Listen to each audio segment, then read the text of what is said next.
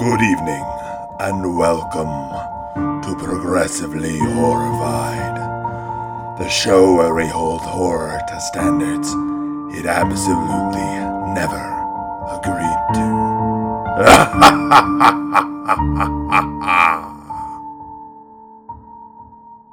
Good evening, and welcome to Progressively Horrified, the show where we hold horror to standards it absolutely never agreed to. Uh, I'm your host, Jeremy Whitley. I write comics, books, podcasts, screenplays, etc. And on each episode, we're going to be talking about a piece of work from the horror genre, be it movies, TV shows, podcasts, games, books, comics, poetry, music, fine art. If it's scary, we're into it. The one catch that whatever this piece of art is, we're going to evaluate it through a progressive lens. So we're going to be talking about feminism and horror, race and horror, LGBT rep and horror, physical and mental disability and horror. We recognize horror as a genre that never agreed to this podcast, but my favorite thing about horror movies is being surprised. And there's nothing more surprising than a horror movie that has something important to say, in between the screams, of course. Talking about horror only seems appropriate in this time, where for so many of us, we're queuing up the horror and screaming just to keep from crying. So tonight, we're going to be talking about the 2009 movie Jennifer's Body. And with me tonight our fellow comic book writer Ben Kahn, whose work you might have seen in Heavenly Blues, Griffin, or the upcoming Renegade Rule. Also with us is psych professor, comics psychology consultant, and one half of the Gotham Outsiders, a Batman book club podcast, Chris Siri. Cross out, Ben. Cross out, Chris. oh no. We're crossing. but you can't cross the streams. That's a different movie. It is, oh. but I'm proud that I made it less than about five sentences before I made a Ghostbusters reference. there are no ghosts in this one. Count the right word? No, I guess Jennifer wouldn't count. No, there's really no metric by which Jennifer would count as a ghost. No, no. The only ghost in this is the ghost of 2000's emo. Oh, and, and what a ghost it is. And the ghost of Adam Brody's career. Sorry, Adam Brody. Oh no. He's I love so, him. He's he's and he's so good in this movie. Why isn't he in more? I I don't understand. He just went away pretty much. I think uh, maybe just everybody hates him after this movie. Just I get he got to be in Shazam. That was cool. That was, was cool when he Shazam. showed up in Shazam. He was in Shazam and he was in Ready or Not, but hardly anything else. He is yeah, like, I mean, and I and I mentioned this when we were before filming, but like, again, like it's a list I now have, and it's Armie Hammer and Sorry to Bother You and Adam Brody and Jennifer's Body of actors who really only have one scene to be villains and put in an all-time iconic villain performance. I agree. He's amazing. I, I, feel, I feel like, like that's kind of across the board. Like, there's a lot of like great people involved in this movie who haven't oh, yeah. done a ton of stuff since then. Mm. I mean, like Megan Fox is. I mean, I, her yeah. career. I mean, not that her career hasn't continued, but just Megan Fox is so good in this movie.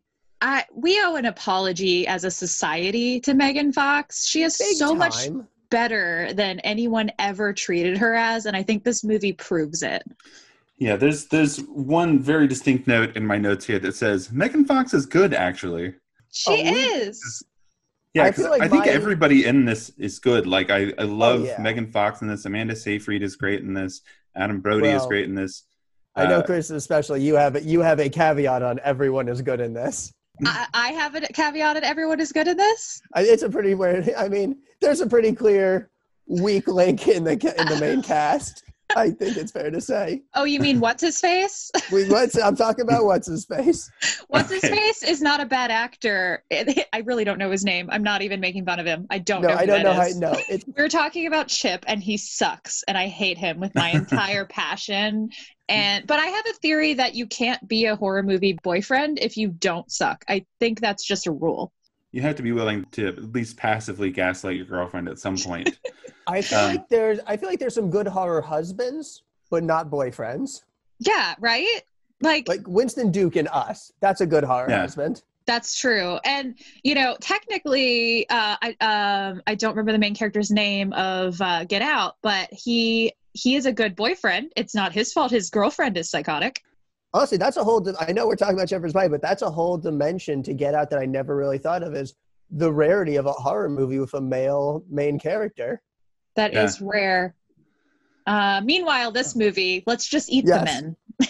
yes. Yeah, let's uh, let's do some uh, quick talking about what this movie is. It, like I said, it's uh, 2009. It's directed by Karyn Kusama, who people who have watched horror movies since then will know also directed The Invitation, which is a very different horror movie. It's written by Diablo Cody, who people probably know best for Juno. It's starring Megan Fox, Amanda Seyfried, Adam Brody. First of all, before we get into like discussing the plot, what trigger warnings do we want to give about what's in this movie? Because there definitely are some. I mean, there's everything, right? There's all there's, possible ones. Yeah, there's definitely like uh, kidnapping, implied um, sexual assault, like uh, uh, violence, cannibalism, violence. Yeah, some uh, yeah, cannibalism. Yeah, certainly um, violence toward women, uh, gaslighting. Yeah, uh, lots of blood, guts. Um, if if watching just unnecessarily long scenes of teenage sex really bothers you, like it does me, mm-hmm. that's that was the that was maybe the most uncomfortable section of this for me. Yeah, and then there's yes. there is uh in the dialogue there is some some light homophobia which is uh, unfortunate considering where the rest of this movie kind of sits on that repeated use it's, of like the r word as an insult that one oh, is the big one yeah that yeah. stood out hard didn't that it one, I was, whew. that one is like like when you watch 80s horror movies and they're just throwing the f word around all the time like yeah there's just like gay insults the whole time. That that yeah. is like the R word is that for 2000s. Well, I feel like with the homophobic terms, there's like a possible argument to be made of almost like a sense of reclaiming, which is how inherently queer the whole movie is. With the yeah. R word, there's it's indefend- no. like no, no, there's no context or way of defending it.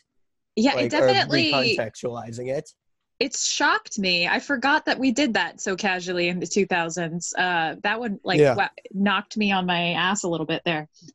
Yeah, I think there's some argument that uh, the people saying it are maybe not particularly good and sensitive people in the first place, but still, yeah. like it pops in there a few times in ways that like we we could easily find some some also, better words to go there. Chris Pratt is in this movie for like 45 seconds. in this movie as a cop. I screamed. I had, I, I had to immediately pause this movie and be like, when in Chris Pratt's career is like did he do this movie? It took he did this movie between seasons one and two of Parks and Recreation. was there was there supposed to be a scene where he died? Because I was I waiting for it. I, he doesn't ever come back assu- in the movie. I like, assumed he died in the fire, but then there's a scene later on implying like that he's alive. This is one of those weird like pre-famous roles when like stars show up and like right before they got big and like and it's like oh shit george clooney's the waiter what the fuck i was waiting for the you know cathartic response of seeing Chris Pratt as a cop get eaten by a woman. I was like, oh, yes, I'm a queer woman. Great. Please give it to me. And then he lives through the whole movie. This is not fair. We were robbed. We I were guess, robbed. Yeah. I mean, yeah, we guess. Was... We don't know. Actually, he might not have. Would have much rather seen him there get was... eaten in that flashback eating scene where like oh. a character we already thought was dead just comes back to to get one last swift There's kick like... in.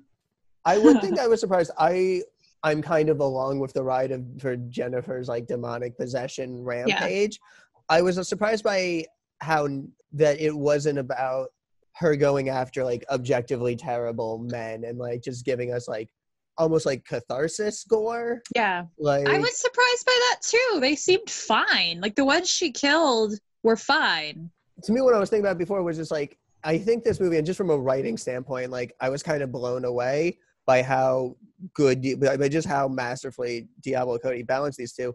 I feel like the movie's ultimately spinning two plates, and it would be, mm-hmm. and there's like the plate of like Jennifer is a victim, like she is the victim of like gaslighting, kidnapping, violence, and yeah. like and all these sort of like, and there's also the Jennifer as a as a toxic friend on Needy, I have and, thoughts on this as well. Are we ready? Do we? Are we good to jump into that? Because I have uh, feelings about her as a friend.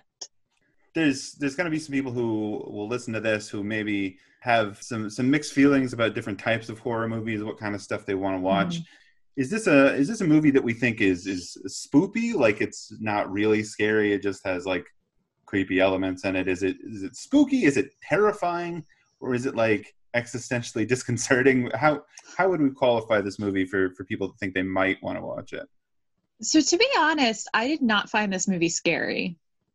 Like not even a little bit. Yeah. Oh, yeah, I would call I would put this movie squarely in spoopy territory with um a few isolated moments of pretty legitimately terrifying violence. Yes, the violence is terrifying, but it does it had way less jump scares than I was expecting. I think I was primed for a current horror movie and I was like ready to be jumping at all points and I really didn't feel like that happened very much. Yeah, it like really I jumped a- more at, yeah. at at like sound cues of of loud emo music just popping into a, a scene than I did at actually like scary things in the movie. I mean, I'll give you this. I'm way more scared of Maroon 5 than I was like going into this movie. And I was already pretty dang scared of Maroon 5.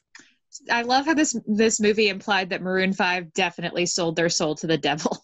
Yeah, there's the actual nothing- lead singer of this I band, mean- the guy who wrote all the the music's last name is Levine, and I was like, there's no, he can't, he's not right. he's not related the to Adam least- Levine. Well, The I less forget who it famous was. but I brother. think they got a I think they got a fairly legit like indie rock band to act to do that through the Oh, and there's such an indie rock band because I, I don't know how Oh. much you guys looked into it because I was like Ooh. researching them. And uh, speaking of Chris Pratt, uh, they're they're a real scarecrow boat. Uh, like they've had five different names over the course of their career as a band. Only like two of the guys that were originally in the band are still in the band, Amazing. and they're from Thousand Oaks, California. Which I was like, that's the most that's the most indie rock band of the O of the odds place to be from. the indie rock commentary in this movie was I feel especially now looking on like 10 years on Uh-huh. as like a moment of two of what music was in 2009 yeah, it was Okay, beautiful. and I feel like there's something to be said that the most disturbing scene in the movie and the funniest scene in the movie are the same scene. I agree. I Oh, loved yeah. everything with the band, and I was kind of sad we didn't get more of it. Again, Diablo Cody. Again, I'm just like Diablo Cody wrote the shit out of this movie. Yes, absolutely. So overall, I did not think it was scary. I watched it home alone with the dark, like in the lights out, uh, in a creepy old house that, if there was haunting, would be haunted, and I was fine. So Yeah, I, this is this is like as spoopy as spoopy can be. yes, I agree. Yeah, sort of sort of a Disney horror movie, I think it's uh, you know, it's right in there, spoopy wise. Um, I feel like it's the Mean Girls of horror. Yeah, yeah, in Yeah, a lot of yeah. ways, that feels like an apt comparison. We're gonna do sort of a quick rundown of, of what happens in the movie. Guys feel free to uh, go back and forth with me on this. yes. I'm Uh, sorry. I'm sorry for how much I'm just like jumping into random Oh no, it's it's a good sign. All right. Uh, so so it opens up in uh, the town of Devil's Kettle, which is a, a town with a spooky waterfall that goes nowhere, which is only sort of plot relevant. and it opens in the most annoying uh, series of nested flashbacks, which is um, it's like we're in a mental institution with Amanda Seyfried. Uh, no, wait, flashback. Amanda Seyfried is outside Megan Fox's window. Oh no, flashback again. We're at some point before that. That uh, framing device was completely unnecessary. Yeah, not not What- necessary at all. what Except that they wanted to they wanted to have this credits scene. You could Yeah. have done the epilogue. You could have just cut to like the epilogue without doing the framing device I, throughout. I think you're It- right. it honestly didn't make sense. And it also, I didn't even realize until we were talking about it again that the thing that she's a kicker never comes back. I was so confused because it was like a big deal. She's like, I became a kicker, which is not a phrase I, I'm aware of and gone forever. So, One of the people I was talking to about this because I was talking about it on Twitter after I watched it was like, yeah, I feel like this would have made a great TV show. um, where like this whole series of events and the relationship is stretched out over time in which like having this framing device and having the level of detail they do about the scene that frames it uh, would have made a lot more sense the framing device feels like the pilot for a show that combines Mean Girls with hack with hack slash. which I'd be really good with. Oh yeah, absolutely. like I remember. Oh yeah, absolutely. Like I'd I don't say movie. that as a criticism. yeah, it just wasn't this movie. Yeah, no. uh, so we start off with uh, jennifer played by Megan Fox, and Needy is played by Amanda Seyfried. They're best friends. Jennifer's the cool, edgy, kind of bad girl type, and Needy is the moderately bookish type. There's this connection between them uh, going back to preschool, which may or may not have something to do with Needy kissing Jennifer's boo boo and her blood. It's a little unclear. There's sort of mystical. No is it mystical? Is it physical? Text at all. yeah, everything is text. yeah. Are they, are they, as the movie proposes at one point, lesbian? Um, they, they are lesbian. A term I'm legitimately disappointed has not entered common parlance. I know. As soon as I I heard that, I was like, okay, that's it. That's what I'm calling it forever. Yeah. that belongs right next to "I'm in Lesbians with You" from you know Scott Pilgrim. Uh, yeah, it's it's really unclear what their relationship is. Like Needy knows when Jennifer is there before she's there. Um, Right? Except for except for when it's plot relevant for her to not know There that she's is there. a psychic. There's an unexplained psychic bond which may or may not be necklace based. Uh, yeah, but also there was like a weird psychic moment with the fire. It it is completely unclear what Needy can and is doing ever in this movie. Needy and Jennifer at 100% have an actual like psychic twin link that at Yeah. no point in the movie is ever given even remotely an explanation. So I this is the first time I've seen this movie, and so I was trying. I was like making my notes and guessing. So I have a lot of notes that were my guesses of what was happening. And at one point, I was like, "This are. is Mean Girls Fight Club. Jennifer's not real." Like is written in my notes. Ooh, that would have been. That's a fascinating, different movie. Um, it was Well, not I this was one. Waiting, I was waiting for like, and I'm actually glad that the movie didn't go this route. And you know that Futurama episode where Bender turns into like the were car? It's like, oh, a part of the curse is you go, you like kill your best friend. yeah, I thought it was gonna be Yeah. like, oh, the demon that possesses Jennifer. Like part of the whole curse deal is that like, ooh, you're gonna ruin your best friend's life. Like you're drawn to the character that you're drawn to the person you were closest to in life. And I actually really like that they didn't do that because that would Yeah. have completely taken away from like the whole toxic friend element and just really just robbed Jennifer of like so much of her complexity. Now, uh, speaking of the the actual relationship here and and who who Jennifer ends up going for, we have to introduce the other third very important main character, Do we? Chip, Do uh, we have played by Johnny Simmons. Chip? Who's Let me who- check my notes. I Let have in the notes- notes. I have in the notes he's a nice enough guy, a drummer who never drums, and ultimately is supremely uninteresting. See, because I have in my notes, and I want to quote this exactly fuck Chip. And then I wrote it about 12 more times. It's there's a really weird switch at this at some point where early on Chip is like, "There's weird shit going on with Jennifer," and then at some point Needy's like, "Hey man, there's weird shit going on with Jennifer," and Chip is like, "Nuh-uh." Chip was the one. I feel like Chip was really Chip was the only character that I was like doing the classic horror movie, like yelling at the screen, like "Don't go in the basement, you moron!" See, I was doing the other classic horror movie of kill him, him, no, him. Which is Yes. like, yes, Chip, go with the good. Yes, go with the strange girl who you're already like don't like and are suspicious of, who your girlfriend told you is literally a murder demon, and absolutely go with her by yourself to a second location. And that second Great location call. is an abandoned pool. This is Great important. call, fucking brilliant, Chip. You're nailing it. I was actually like feeling like you know what, maybe Chip, you're just like a normal, uninteresting guy who's Mm-mm. just caught You know what in the best thing. thing about I'm like, Chip is? no, you're a, you're an idiot. What the hell? Like, why are you still talking to her? What are you doing, Chip? the What best is the thing best about thing? the best thing about Chip is Chip's little sister.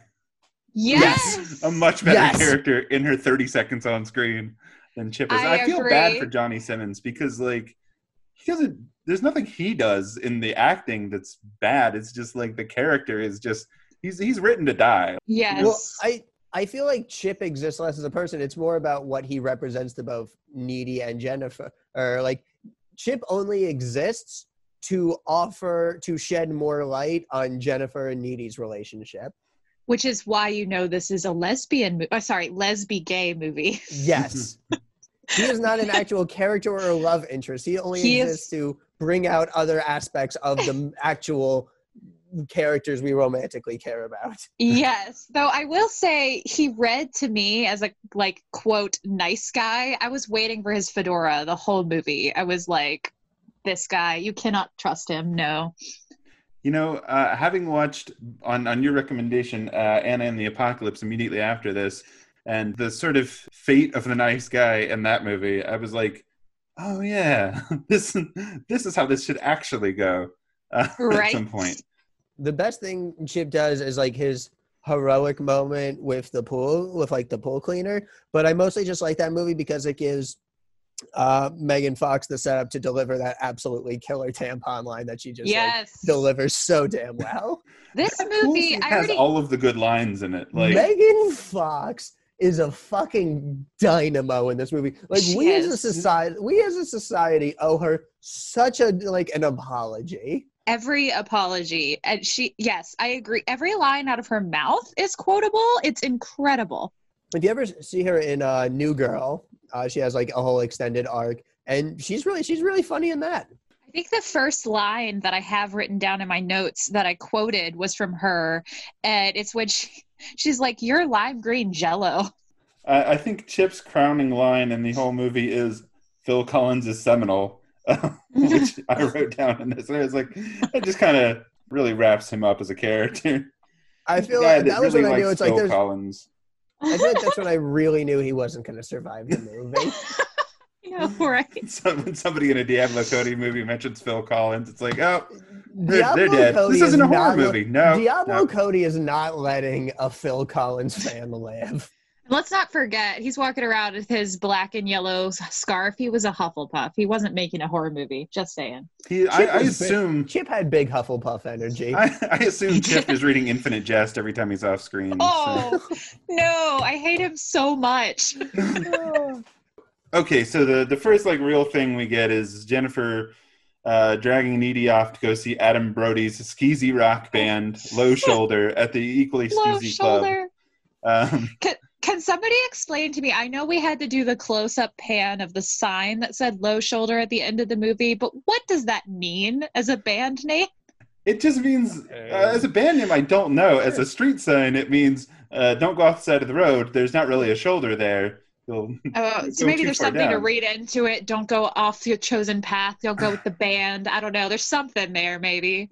So, according to the trivia I was looking up, uh, apparently in the first draft of the script, they were called soft shoulder, which I was like, that's the same thing. You didn't actually improve it at all. See, now that I'm well, thinking about like, that as a sign, I feel like I could write a whole BS like English paper on what the symbolism of not going off the road. I feel like oh, soft oh shoulder definitely makes it like makes it like oh it's like oh it's soft but like if you fall I don't know. To me, it's just like them being calling themselves soft just makes them like more obviously gaslighty douche yeah. nozzles. Yeah. Low shoulder is clearly something they saw while driving to the town and were like, that's our name now. Yeah.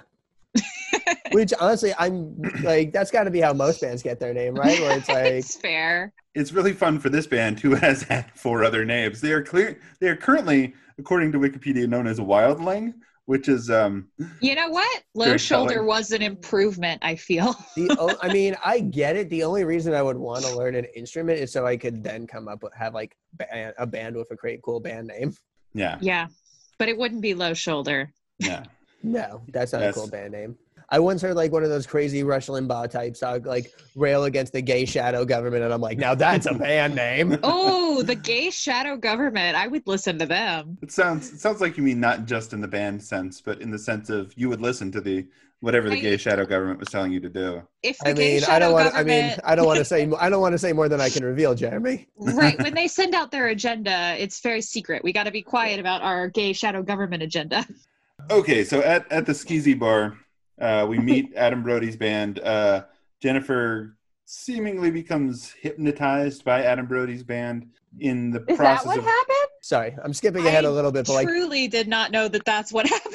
was it hypnotism? Like, did they have magic powers already, or were they just like, well, well I guess here's a big I'm national like, like well, I thought they, they were like the situation. I thought they were just hot. That was yeah. so she goes off to get her 9/11 themed shooters uh, which yes, yeah, this movie not uh, post 9/11 is a character in this movie. Uh, like Yeah, it comes up a lot.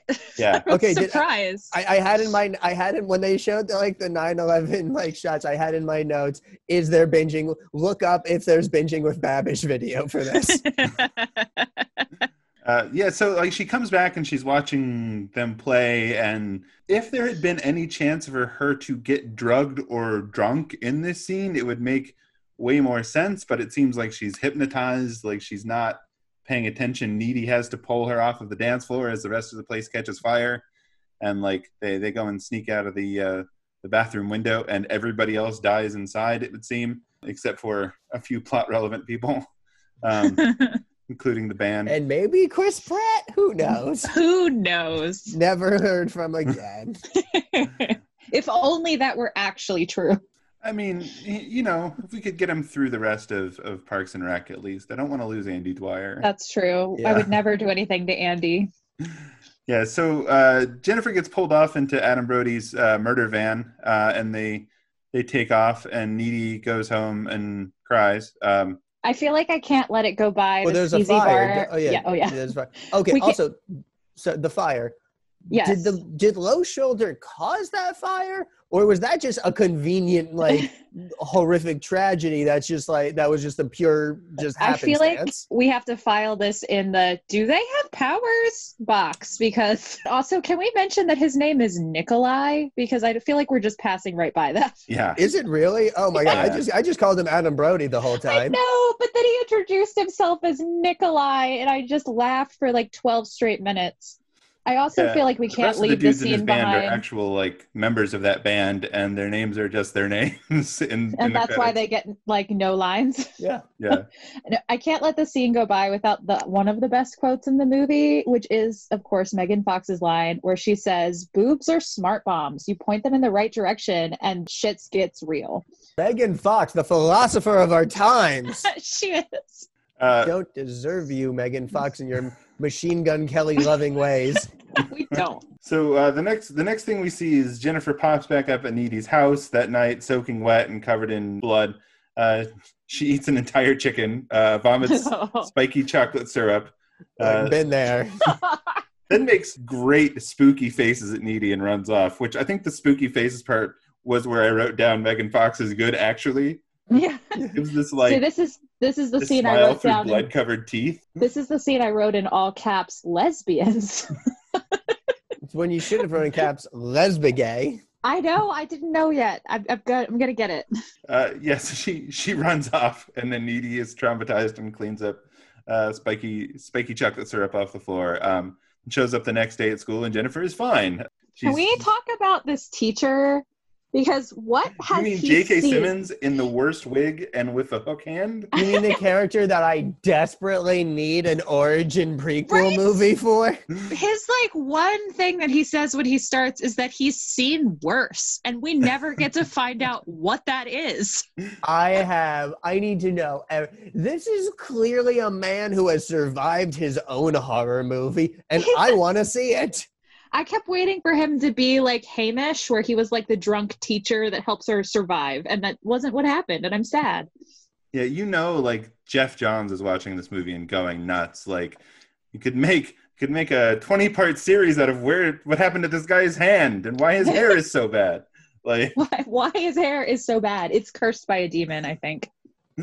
yeah, and seeing J.K. Simmons with hair, it just freaks me out anyway. I Especially have, that hair. I felt like it was some sort of like fey glamour spell. I'm like, J.K. Simmons with hair. I'm like, I'm seeing something, but like my eyes are refusing to believe it. Yeah, it's it's like he walks in and you're like, who is this man? And then he starts talking and you're like, J.K. Is that you? I exactly. I did not recognize him, which is ridiculous because he looks exactly the same except for the hair. But I was like, "Who is this?" I'm just that TikTok of that. You know, I've never seen that man before in my life.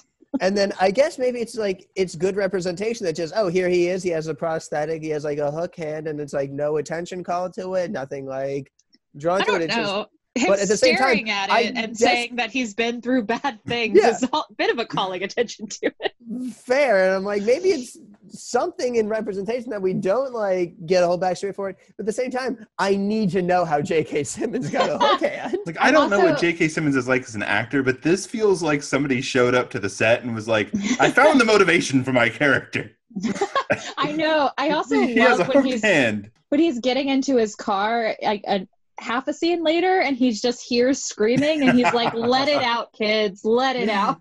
Oh yeah, and not like wail like blood curdling screams of horrific pain. Yeah, this is this is the next event in in the outline here, which is there's loud cut emo music, uh, and then we we zoom in on it cut- Jonas. it cuts to loud emo music. Describes every scene transition in this movie. yes we see we get a like rapid zoom on jonas the like background jockey character who has been here i guess um, and is very upset about losing his friend Like, jennifer very sympathizes with him Like Yeah. not a bully jock, like not like a mean jock. His only real No. character, his only real character trait is in mourning for his best friend. he's a real He- steve holt this guy Yeah.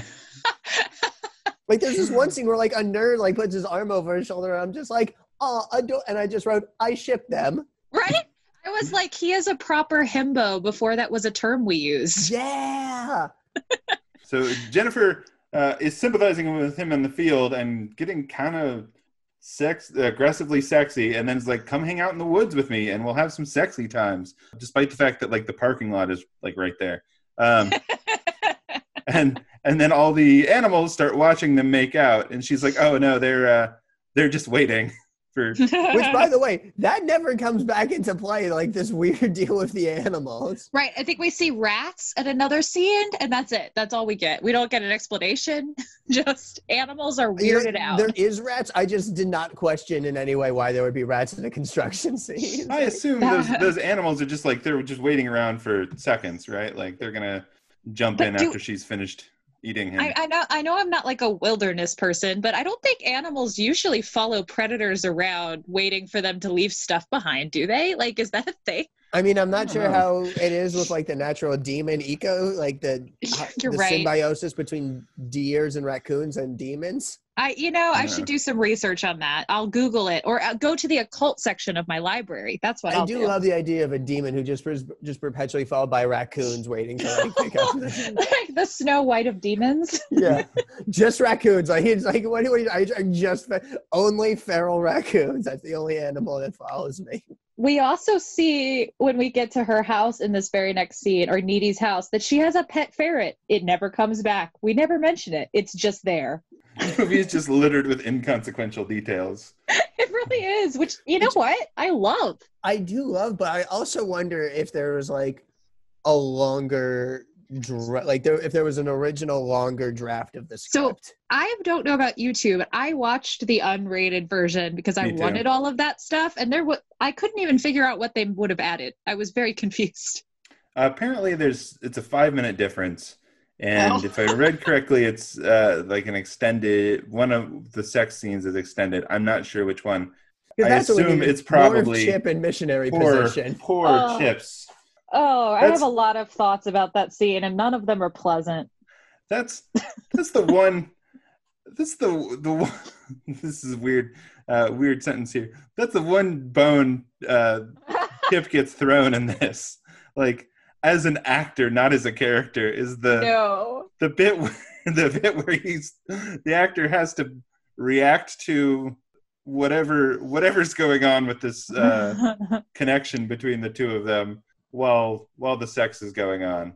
yeah. oh, and then he has the worst line in the movie, which is, "Am I too big?" Uh, uh, uh, there's nothing. It's- Her throwing up the weird spiky syrup was not as gross as that line was. everything about that scene, which I mean we're we're almost there anyway, but everything about that scene is like painful to me as as. So that scene. as somebody who was a teenage boy who didn't know what the hell they were doing. so if, you wanna, if the scene cuts between Chip and Amanda Seyfried having very boring, straight, unpleasant missionary sex, and it's interspersed with uh like Jennifer Megan Fox essentially eating teenage Billie Joe Armstrong alive. And I don't know which experience is more unpleasant. Oh, I felt bad for Gerard Way in this movie.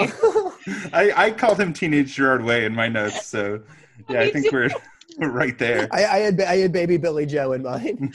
I mean, we're in the same zone. uh, like he was he really now that's a character that really did nothing wrong, and that was and I Yeah. and they lingered so long on his dying. Like that was the one point in the movie where I'm like, this is no longer spoopy.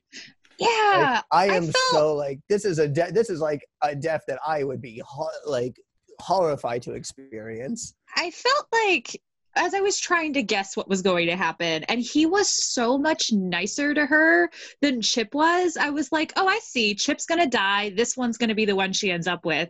And then he gets like eaten, and I was so taken aback by it. I was like, why did you take him first? Chip's right there. Well, there's this weird like okay, so like the bridge between these these two death scenes is first like J.K. Simmons finds Jock Kid out in the woods after after having that scene where he brushes off the screaming as if it's just like a kid reacting to death. For some reason, he then goes and finds the body anyway, which I was like, oh come on, that was such a good exit line. Uh, some hard to determine amount of days between these two things. Uh, Jennifer just seems to kind of forget all the bad shit, and everybody else is like having you know PTSD issues, but Jennifer is just content to go on about her life, which really bothers Needy, along with the fact that Low Shoulder is having this staggering rise to fame uh, while Yeah. dedicating their hit song to the people of Devil's Kettle, which just has this heavy post 9/11 vibe, like of just this, this tragedy. Uh, Hated Megan how Fox much calls I it a tragedy boner at some point. yes, she does. Uh, yeah, It's a It's a banger, of banger. an it's a banger of an indie rock song. It and is I- a banger, though I don't know why, and possibly it was because I was primed with Chris Pratt's face, but it reminded me so much of the Little Sebastian song, and I could not get that out of my head the whole Like, time. it would not be out of like you could put this song into any episode of Riverdale and it would not be even remotely out of place. This entire movie could be an episode of Riverdale. Oh, I, I I haven't watched enough Riverdale. I I just I like to experience Riverdale like secondhand from people that they're like, yeah, Archie has a cult, or Archie has a cult now. Um, Yeah, Archie that's has what an I'm underground saying. fight club. Um, The cult River- season where Chad Michael Murray is a cult leader, this plot line would have fit in perfectly. Riverdale's take on Archie feels like it should be a five minute SNL skit, and instead they just rolled with it. yeah, it's it's Yeah. wild. Jennifer starts hitting on Chip in creepy ways, and then when Needy seems to like assert herself that she needs to back off, she starts hitting on Colin Gray, the only other guy who seems to recognize that Needy is there, who I wrote Oh, down I as uh, you you called uh, baby baby Billie Joe Armstrong. Uh, I just have here also that he is the lost member of My Chemical Romance, who writes sad songs and poetry, and has expressed some sort of interest in Needy. Um, uh-huh. And was nicer to her than her boyfriend. I just Yeah. want us to always remember that. Yes. Jennifer invites Colin supposedly over to her house, but then when Colin tries to go to her house, there are it, it's a construction site along with several other deserted houses. And in the meantime, Needy goes over to Chip's house. Uh, Needy and Chip have really incredibly awkward, painful to Oh. watch teenage sex. While Colin arrives in an abandoned house uh, that Jennifer gives him the address to, and while having sex, uh, Needy starts seeing blood pouring from the ceiling and is experiencing some amount of what Jennifer is doing as she needlessly tortures and eats Colin. Oh, I Um, do. and then I she runs. love- Then Needy runs screaming from the house after the the awkward I- sex. Which boy, that's a rough. That's a rough review for Chip. Poor there. Chip. Hon- Honestly, love he that- recovered from it very well. I was surprised. I love that. Like, a that was in an abandoned house, and there's just this whole fucking block of abandoned, half-built houses, and it's weird. And then I started thinking about. It, I'm like, no, this. Remember, this movie is fucking 2009. Mhm. we are coming right after the fucking housing bubble and the, the recession. Fucking these big ass development like like development communities, they did that's really happened. Like they were being built, the recession happened, and they just and they just stopped in the middle of building like entire neighborhoods. Yeah. It was so Like, that was perfectly creepy. thing. This completely uniform street with nobody on it. When he got freaked out, I, I like your point earlier where, you know, only Chip acts like he's in a horror movie. And you're right, because Colin is like, this is scary, which never happens in a horror movie, I feel like. Especially for guys, like Yeah. he was like, I don't know, this is a good idea. And I was like, You're right, Colin, it's not. yeah, the, the guys in this movie seem to know that they are in danger, which is uncommon for guys in horror movies. Like it's, it's true of the the Jack guy as well. The only one who Yeah. doesn't, again, is Chip. Like Yes. who is sure that everybody's in danger up until it is plot convenient for him to not be sure of that anymore. Yeah, and I I definitely have the uh, Zuko man. That's rough, buddy. Written behind the scene for Chip. I do like that they. I mean, I know it ends up being part of the demon plotline. I feel like we'll have to unpack this when we get to the end. But I do like that neither one of them were the virgin character. Like that, that they have sexual agency to some degree in this movie, which is unusual for horror movies. I feel like. I feel like that's definitely a Diablo Cody influence thing, which is like this is a very stark and realistic depiction of teenage girls in a way that Mhm. like a lot of horror movies are not. I agree. Like Yeah. it's like, oh yeah, Yeah. they have had sex. Oh yeah, like Megan Fox gets an X on her hand and then goes up to the bar and gets liquor anyway yes. because she can. It's very realistic in in a way that like is sort of anti-horror tropes in a, a way that I liked. I agree. Yeah. I couldn't help but like read into and wonder, and you know, maybe it's just one of the actors. And also the why is this is very obvious because lesbians. Um, there's like, oh, why is it that this most that the most popular girl in school only has one friend or is only cares gay. about having? And then it's like, yeah, again, you don't have to think very hard to figure it out.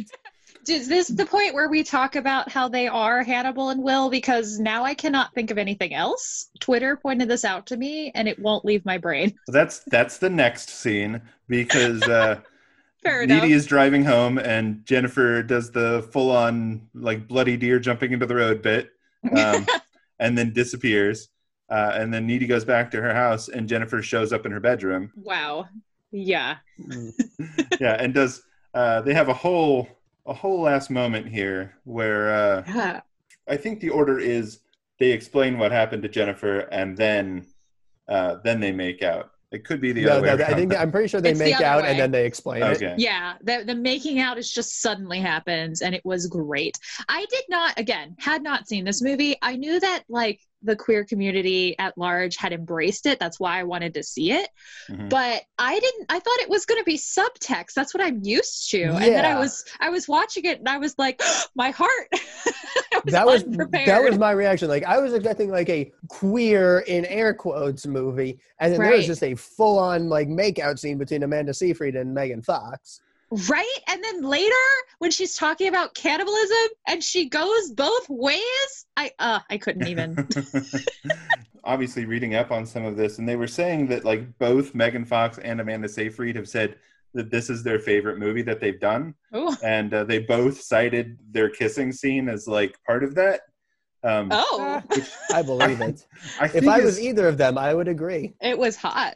I mean, it's it's so it's so obvious as a person who like knows something about film, but also so like kind of subtle that they do this. That like the the straight sex scene has happened just before this, and it's awful. Yeah. And like Yes. they're literally having sex, and there could not be less sexy.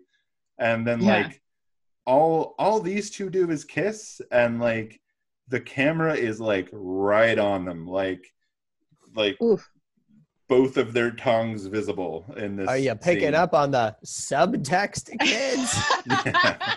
it's like it's like I don't know what clearly the, the, opposite. movie has an opinion about this. I don't know what the opposite of queer baiting is, but this movie did it. Was it like straight baiting? Did I get straight baited? Because I was like waiting for this movie to be straight, and then it wasn't, and I was like, "Whoa!" Because there's the element like imme- the movie immediately goes into like, oh shit, you were sacrificed, and now like, and you were a cannibal, and there's a devil, and like there's a demon inside you. And I get that like stopping demons and cannibals are important, but I feel like, hey, your guys' friendship just like went to a whole new level and revealed many new things about you. Like, I feel like that this also merits a conversation. it's like, yeah, yeah, yeah, yeah. Okay, we'll talk about the Satan bit in a second, but like, were you into that too? Like, Like, like, do you want to?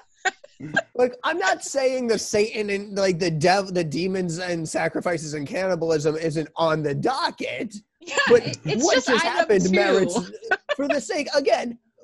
For the sake of, of wherever this relationship is now going after that monumental step you just took, communication is key. Communication like- is key. Your communication about cannibalism, great, A plus.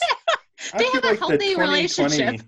The 2020 version of this, and especially the like the, the TV show version we were talking about, definitely involves at least some amount of time where uh, Needy is helping her hunt guys so that they can continue to have their relationship, right? Like, Or like covering it up, but like Yeah. kind of in a weird cycle where she doesn't want to tell on her and she's helping her hide it. I would have been down for that.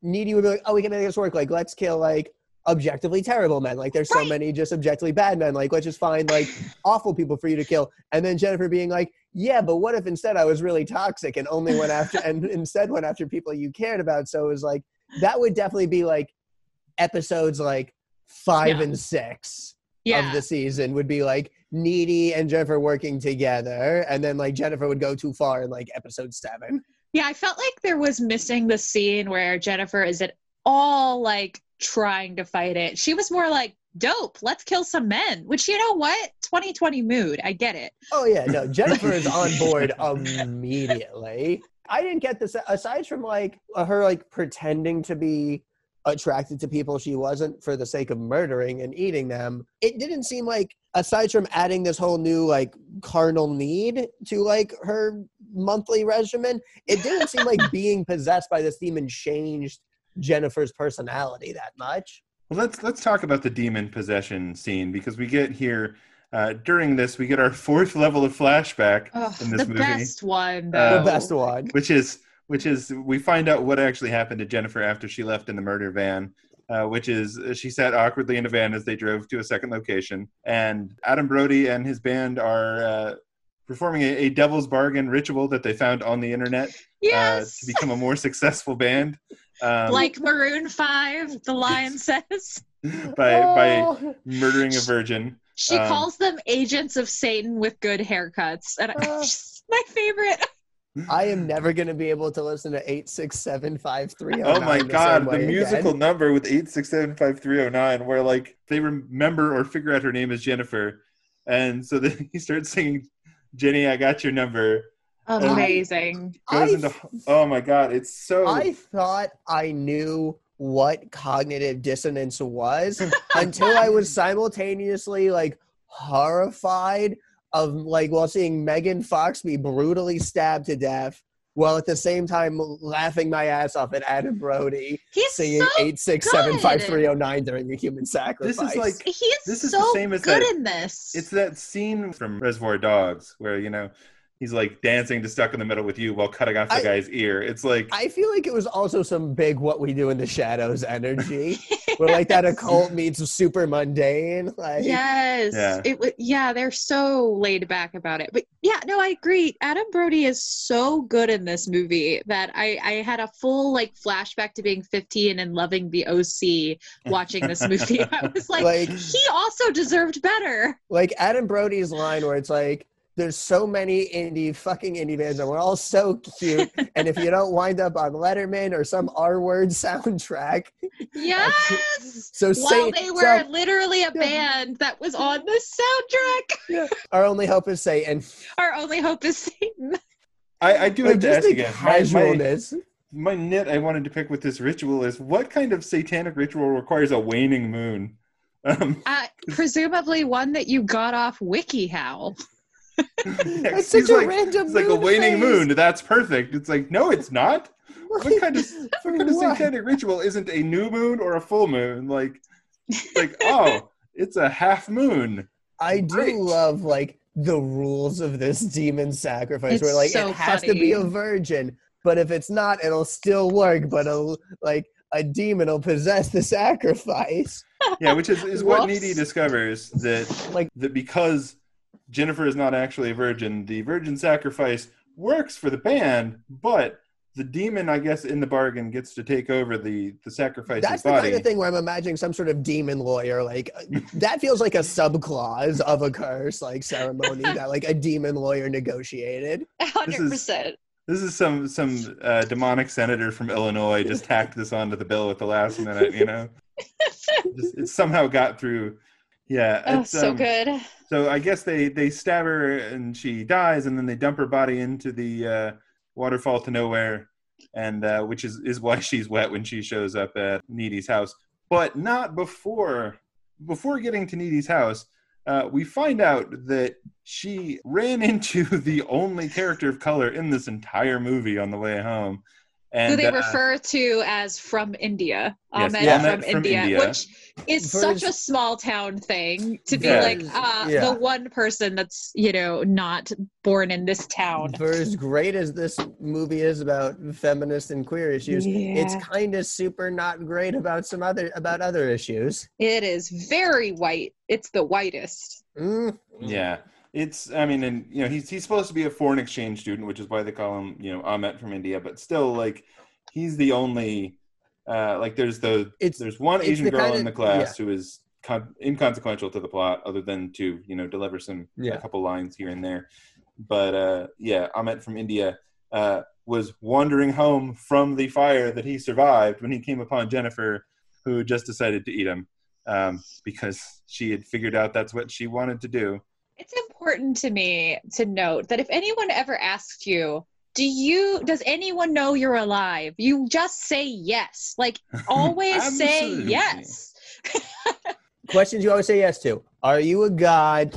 Does anyone know you're alive? Yes. Just yes every time. It doesn't matter what the answer is, you say yes. Is yeah. that so we've now hit the scene where she tries to tell Chip and he gaslights her, right? Is that the scene we're at? Uh, well, yeah, I have uh, slight, slightly more on this scene, which is uh, Needy doesn't want Jennifer to kill more people. So she takes that personally and dives backwards out of her window. That's how I end all arguments. yeah, it's a power move. Truly, no one can argue with you if you d- swan dive out of a window when they're talking. Great way to get the last word in. It's what happens if you catch Batman at just the right time. That's what that's how he gets away from Gordon when Gordon's back is turned is that exact move. How much greater would that be if instead of like disappearing when like Gordon's back so Gordon's just like in the middle of talking and Batman just like I'm out and just like fucking dives off a roof and sentence. Just Batman enters Gordon... rooms and just starts opening windows like what are you doing? Nothing. Don't worry about it. Just, just once Gordon catches him mid doing it, it is like, is that what you looked like all this time? Now we are at uh, Chip, Chip's greatest, well, one of Chip's series of great failures in the back half of this, which is uh, Needy's like, yeah, my friend is definitely a succubus, and we should do something to stop her. And Chip's like, are you sure though? Are you just jealous so, of your friend? This is another thing. This is like my tip that's important for all of our listeners. I have a pact with my co host from the Batman podcast that if I ever tell him something supernatural is happening, he has to believe me, even if I sound crazy. For this reason specifically, because I feel like that's what kills all the characters in movies is nobody believes them. So I told him, I'm like, if I ever come to you with a demon or a ghost or a vampire, I don't care if you believe they're real. You just have to believe me. I can't do that with my partner because California believes in too much wacky shit. I think you should do it just to be safe. I'm just saying. You need you know, your you know, you need your best friend and you need your person that'll believe you if you're in a supernatural situation. I'm just but saying. I want to slam California some more. yeah, it's I, my I think, duty as a New Yorker. I, I think it's it's interesting because I just watched Lights Out before I watched this, and uh, Lights Out has some interesting issues that I, I, want to talk to you about at some point, Chris. Uh, with with some takes on psychology and mental illness that I'm I'm not crazy comfortable with. What uh, a horror movie that doesn't treat mental illness well? What? My shock. But to that movie's credit, the the boyfriend of the teenage main or twenty something main character uh, is like, I'm not sure I believe in this, but okay, I'll help you out. And she's like, all right, cool, stay in the light. There's a demon that only exists in the dark. And he's like, cool, I'll leave the lights on. And then he runs into the demon at one point and takes the fuck off out the door. And they're like, oh no, he's abandoned us. And then he shows up with the cops five minutes later. It's like, there yes! you go. That that's all we want. That's all we want petition to have better boyfriends in horror movies. That, I'm, I'm thinking, signing it right now. Does this make the TSA the, the TSA guy the movie boyfriend of Get Out? He is. yes. What a good ship. it's the most supportive relationship in a movie ever. It is. It is. Uh let me just add one thing. Uh, fuck Chip. Just thought I'd throw that back out there.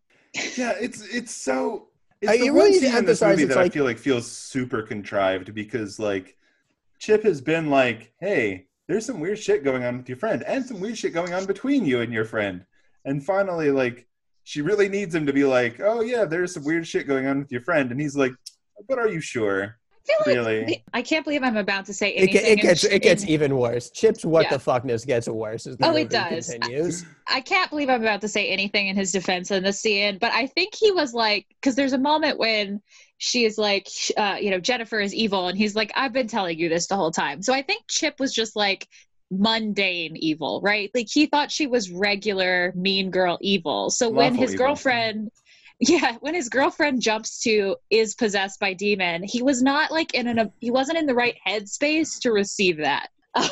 That's I mean, true, I- but I, I, gotta believe say, there's a point where you can be like, "Hey, no, she's just evil. Like she's always been evil. The If demon somebody- thing is not a sudden. It's not a sudden change." now if somebody came to me and said like, "Hey, this person's an evil murder or demon person," I'm like, "Okay, fine." I probably wouldn't believe them. But if that that person then like two nights later fucking snuck up on me in the dark, like, like, to- Dark in the park. alone, to be I may get a little freaked out. I may be like, you know what? I'm gonna. co- I'm not gonna take any chances. and and you know f- i'm flipping back around to fuck chip again because because he hated her and in my experience with people that i hate if somebody was like they're a serial killing demon i would be like i knew it i knew it that's why i didn't like them that would be my immediate reaction he like he goes from being like instant like fuck Jennifer to like hey, give Jennifer a chance with like nothing in between. so can we talk okay we're, so we're here now. Can we talk about the mean girlness of jennifer and how we really probably should have seen it before the movie started? Because that was the part that threw me as we immediately get told that she's been mean and toxic. We don't see her be mean and toxic until after she's possessed though. Well, I mean, I do think we see with like when she kind of forces Needy to cancel her plans to go with her to the concert. There's this element. I do think we see like a bit of Jennifer like kind of really like steamrolling over Needy and her wants and like kind of treating Needy as like her ex- as like an accessory or like or possessive. her which, girlfriend yeah, it's queer. it's queerness manifesting in unhealthy ways is Yeah, what it I'm not saying it was perfect, but it, uh, to be and maybe this just goes back to the fact that I never liked Chip. That I was like, yes, pull her, pull her away from the sucky guy. Take her to go have some fun. Let's do this. Like, There's a possible element here of like, is her crush on Needy and her, uh, you know, connection with Needy is that what's causing her to decide to eat everybody who's close to Needy, or I mean, it absolutely yeah, is, but like there's elements where it's like you know, it's like it says early on, like Jennifer controls like what Needy wears and will Yeah, let Needy wear certain outfits. And romantic fair. or not, that's just straight up no. like controlling toxic behavior. I don't disagree. I feel like what I needed was some scenes because I was never it being a horror movie, I was never certain how trustworthy our narrator narrator was about Jennifer. And so I would have needed some like evidence of it other than just Needy saying that it was so. I and feel Jennifer like crossing That's her what, out. more like more in that more in the act one, like more just an actual scene of her doing that would have probably been enough to sell me on it. But the Yeah, fact that it was it was just Needy telling her shitty boyfriend that her friend is being a little Versus- extra and you know versus don't know. Regina George, who like we saw that in Right. action so much. Right. Now, now, to be Because- fair, this movie doesn't like flashbacks, so I don't know why we would put in flashbacks of, of her being no, mean. I You're Or don't how right, we'd you're even right. do that. how would we do it there's no structure in place for that I think there's, and to me, it's like why it's important that the demon doesn't possess her, and like, or you know, the demon doesn't possess her. Why the demon doesn't change her personality yeah because it does, because it does give Jennifer choice. Because the movie does have to like do this balancing act of Jennifer is both a victim and a villain, and it Yeah. really needs to present her as both in a way where neither detracts from the other. And I do think the movie did a great job of that i agree but yeah, no, I do think there's the element of like, okay, like it's clear that she's deciding who to kill based on like who Needy cares about and like wants to take that away from Needy. And I do think it's something to consider like, and I don't know if it's an either or or if it's like a combination of the two, like how much of that is like toxic possessiveness and how much of just that is like stay away from my girlfriend. Yeah, and so this that scene where Chip gaslights her is also I, we've definitely mentioned the the dance before this point that Low Shoulder is coming to the dance, and uh, you know they're gonna play music at the dance, and this is where Needy is like, oh, but the dance, that's where Jennifer's really gonna like strike and get a lot of people. She seems sure that Jennifer is going to go on a rampage. Jennifer, on the other hand, only really seems interested in eating Chip, who Needy is sort of broken up with at this point because Right. I guess for his own protection, I think is is what the idea is because you know, Chip couldn't even get fucking dumped, right? Yeah. and That's really true. so so we we cut to sort of the night of the dance and he's getting ready. We get to see Chip's uh, little sister, the best part of his character again. Oh, Um, yes. Can we She's have, so like, the- great. The sequel is she goes and she finds like Needy, and then Needy trains her, and they just like go Ugh. on vigilante spree. I love it. I'm here for it. I loved her little crown and the photos. I was like, yes, yes, girl. Also, somewhere in the course of this, I think we get an introduction of her earlier, but uh, Amy Sedaris is Needy's Yeah. mom. yeah, uh, so She doesn't random. have a lot to do, but That she's is great in the little bit she does have to do. I did spend most of her role going, "Is that Amy Sedaris? I think that's Amy Sedaris." What a random scene. Yeah. I don't know. Yeah, so she, you know, does up her hair, gets her fancy dress on, goes to the dance. Chip doesn't show up because Chip decides to come separately by walking slowly through the park in the fog. Like a Um. fucking idiot. Okay, so this part also it kind of this is one of the few moments where the movie kind of lost me. He's his mom is paranoid enough about the murderer that's killing boys to give him uh, it's called pink panic pepper spray, which I Mm. loved, but lets him cut through the woods. And I say lets him because she knows he did it later, so she knows and lets him go. She doesn't like, What? Drive him to the prom. That to me, that whole sequence felt the most like horror movie contrived. Yeah, Things that feels like only happen in a horror movie, and it's when you're like, no, don't split up and go into the creepy Right. basement by yourself. I do, all it would have taken is like one line for him to be like, "Oh no, I a friend's picking me up" or something, like to make it make sense. But it wasn't there. She just lets him go walk through the woods with his pepper spray. Also, Yeah, what the so- fuck, Chip? There's a murderer around. Why are you going through the woods? Fucking. Chip, honestly, try a little harder. yeah, so so Needy That- goes looking for him and uh, finds his corsage that he has shown her previously lying. His twelve the middle dollar of the park. cors- corsage. I wrote that down. Which he was so distraught about her yeah, breaking he was. up with He him. He was very upset about wasting that twelve dollars. Yeah. Meanwhile, we've seen we've seen Jennifer show up and tell tell him a series of lies about why Needy hates him and is breaking up with him. That there is no reason he should buy or no reason he should continue even listening to Jennifer at this point, but he does. Nope. But she does look fantastic in that black and white dress. She I does. feel like it- amazing. That was the best costume in the movie. Oh, absolutely. Yeah. it- Oh, and then when she's Meanwhile- flo- and then when she's floating in it later Oh, on, yes. oh, just oh, killer. Meanwhile, Needy is wearing something from Stranger Things. I don't understand at all what that dress was. And again, another example of fuck Chip, whose dying words are "you that dress looks great." I'm like, fuck off, Chip. no, it doesn't. Imagine that being your last words, not like, you know, you're so wonderful, but hey, that dress looks great. Okay, Chip, die. Whatever you think, like the poofiest '80s shoulder pads, could, like '80s shoulder ruffles, could be poofier, and you're there. And her I'm- hair was I'm so bad in 80s. And, like- oh, It feels like there's a line that's missing here in this like montage leading up to this, where Amy Sedaris is like, "And you can wear my dress from prom." right, because like- that would have Yeah. made sense because Needy has not had time to go get a dress. It would perfectly make sense for her to do that, but it's not there. And it's not in the unrated version either. Yeah, it's it's bizarre. Um, so yeah, she finds the corsage and assumes that uh, Jennifer has dragged him off to the abandoned aquatic center nearby. which Fucking is brilliant there, detective work. um, which is a great set. Which is, It's the as far as I can tell, best. never Oh. been alluded to to this point. But it is so good. It was like horror movie peak moment. I was so happy. The minute they walked in there, I was like, this is what I'm here for. the, you mean the minute that Needy tumbles out of the window and down the vines into this? Nobody fucking uses doors in this movie. Everybody's just constantly tumbling through windows. I think I there's like also- four instances of window time. They don't even get through, and they get and there's when they get it go through the window to get out of the bar. Everyone's going through windows. I don't know what it means. I don't know what the symbolism of big in that is. 2009. movie I'm just saying. is firmly anti-door. It's one thing we can be sure. Before she goes tumbling again, though, she has her best line of the movie, and it's important that she does not curse before this. But her first time really cursing is the "Please give me the power to crush this bitch" prayer. And I, yes, I wrote this will- down. No, Saint they- Jude, the patron saint of lost of hopeless causes, please give me the power to crush this bitch. It Which was is- so Did they?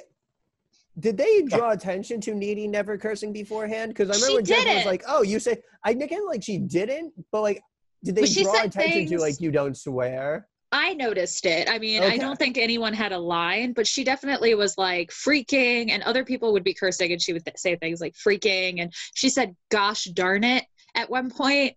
Uh, so yeah, so they drew a t- some attention to it. Because when Needy, because when Jennifer said like you said fuck, I'm like, oh yeah, I guess she hasn't been swearing up until now. I hadn't really thought of it, but it is a good char- it it is a good like character note for her. Yeah, I liked Yeah. it. Yeah, I do. Yeah, it By definitely is more of a in here- transition than like I'm a kicker.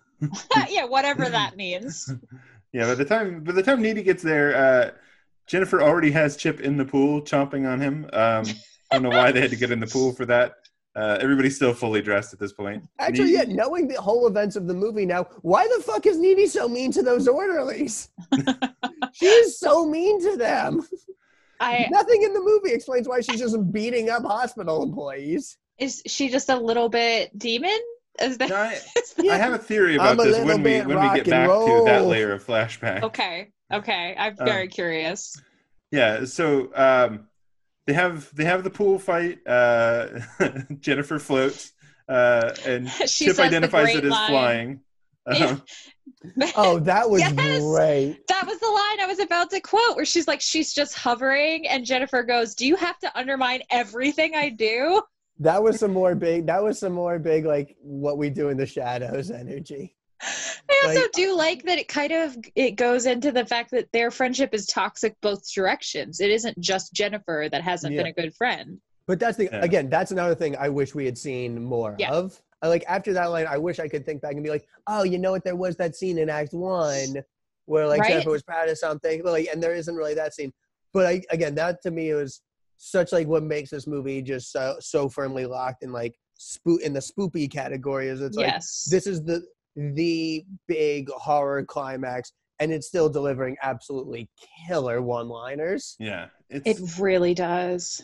it, that bit's really fantastic. I'm not as crazy about the. Uh, they they start to have a fight, and Chip manages to do the one useful thing he's done the whole time, and stab Jennifer with the broken uh, pool scoop, um, and then. Je- Jennifer delivers. What what was the line you wanted to quote there? She asks for a tampon. yeah, it's just, what does just she? you have a tan. I, I forget what she says afterwards. She but- says she says something like because you seem like you're on the rag or something like that. Plugging. well. She says plugging. Plugging. Yeah. That's what Yeah. it is.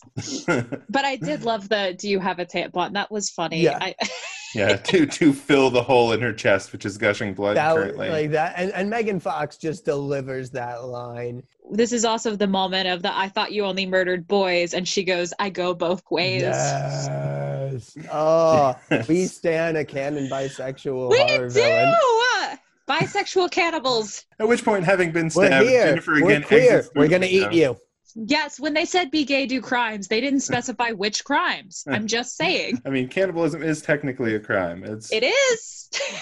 yeah. Uh, so, so again, uh, Jennifer uh, exits through the window because fuck doors. Um, Yeah.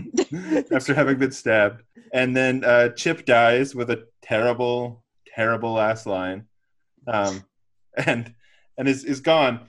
And I guess Needy has to go uh, avenge her terrible hetero partner against her uh, lesbian gay friend, uh, gal pal. Just And so we've actually pals. caught up. We've actually we've actually caught up to the third flashback level. I guess, which we don't see again, confusingly. Yeah, Th- I mean, this Needy movie is may be a crossover with inception we don't know Needy is at Jennifer's house, uh, preparing to wrestle her in bed. in order to kill Amazing. Her. Um, she asks Do you her, get the subtext, folks? she asks her if she gets all her murder weapons at Home Depot and says so butch. I wrote in my I wrote I wrote my notes for this was just get in big like I just took up the whole page gay underline underline underline. also, also, I don't know. I was trying to figure this out if like how how much this was intended when when they wrote this line, but Needy says it's for cutting boxes, and I was like, is this a is this a sex joke? Is this like I de- I definitely thought was like? I definitely thought like is Needy about to stab her in the crotch? What the fuck? I definitely had a moment there too where I was like, "Excuse me, what?" That's definitely like I'm like that's definitely the one liner you say like before you stab her in the crotch. Like what the fuck? Yeah, it was, that line was like, uh, I think we took a step too far down this path. It was It's like- just That was the line where I'm like, hey, I feel like this is text, but I don't know what it's saying I anymore. And that was the whole scene for me. There's never been a gayer scene on screen than them lev- her- them levitating on top of each other above the bed. I was just like, my brain just exploded. so. Yeah, the Megan Fox is levitating off the ground, and uh, they've flipped over in midair, and Needy uh, pulls off Megan Fox's half of the best friend's necklace, and Which does she is she is something. so, Because- distraught. And apparently Reasons? the levitation powers were in the necklace. because reasons. Did you did you know there was a necklace? I had fully forgotten that I definitely had the thought. I was like, wait, is that why you have the psychic link? Because she was wearing the necklace when she got sacrificed? Is that how demons work? Is but she that had how- the do psychic link psychic before powers work that. through BFF yeah, they, necklaces? they had a psychic link previously. It just I got more assumed it was intense after she from- died. I assumed it was from the flashback where she sucked her blood. I was assuming Yeah, that's, that's- why.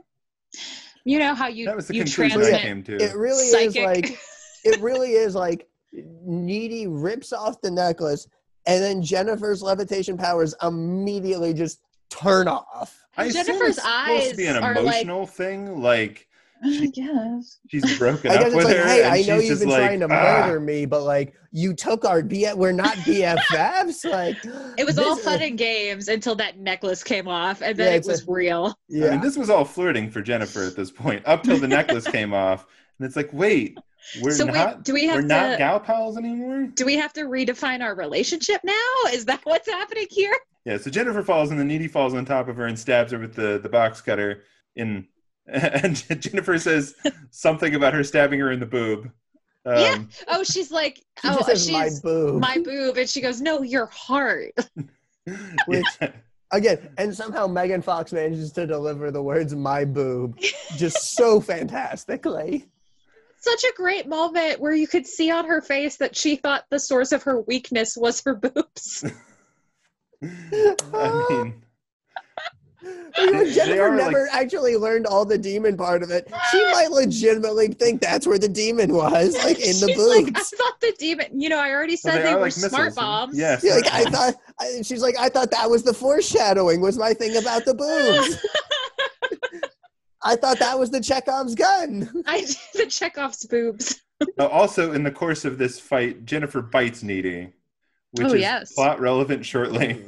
So yeah, she she kills Jennifer. Like Jennifer's mom comes in, and uh, Needy is arrested and taken to the psychiatric ward, and I- we're back at the start of the I movie. I did have the thought of like, from the perspective of Jennifer's mom, like that has to be one of the most horrific things imaginable. Is like your daughter. You walk in on your daughter being mur- stabbed to death, murdered by her best friend, and Yeah, you have no idea why.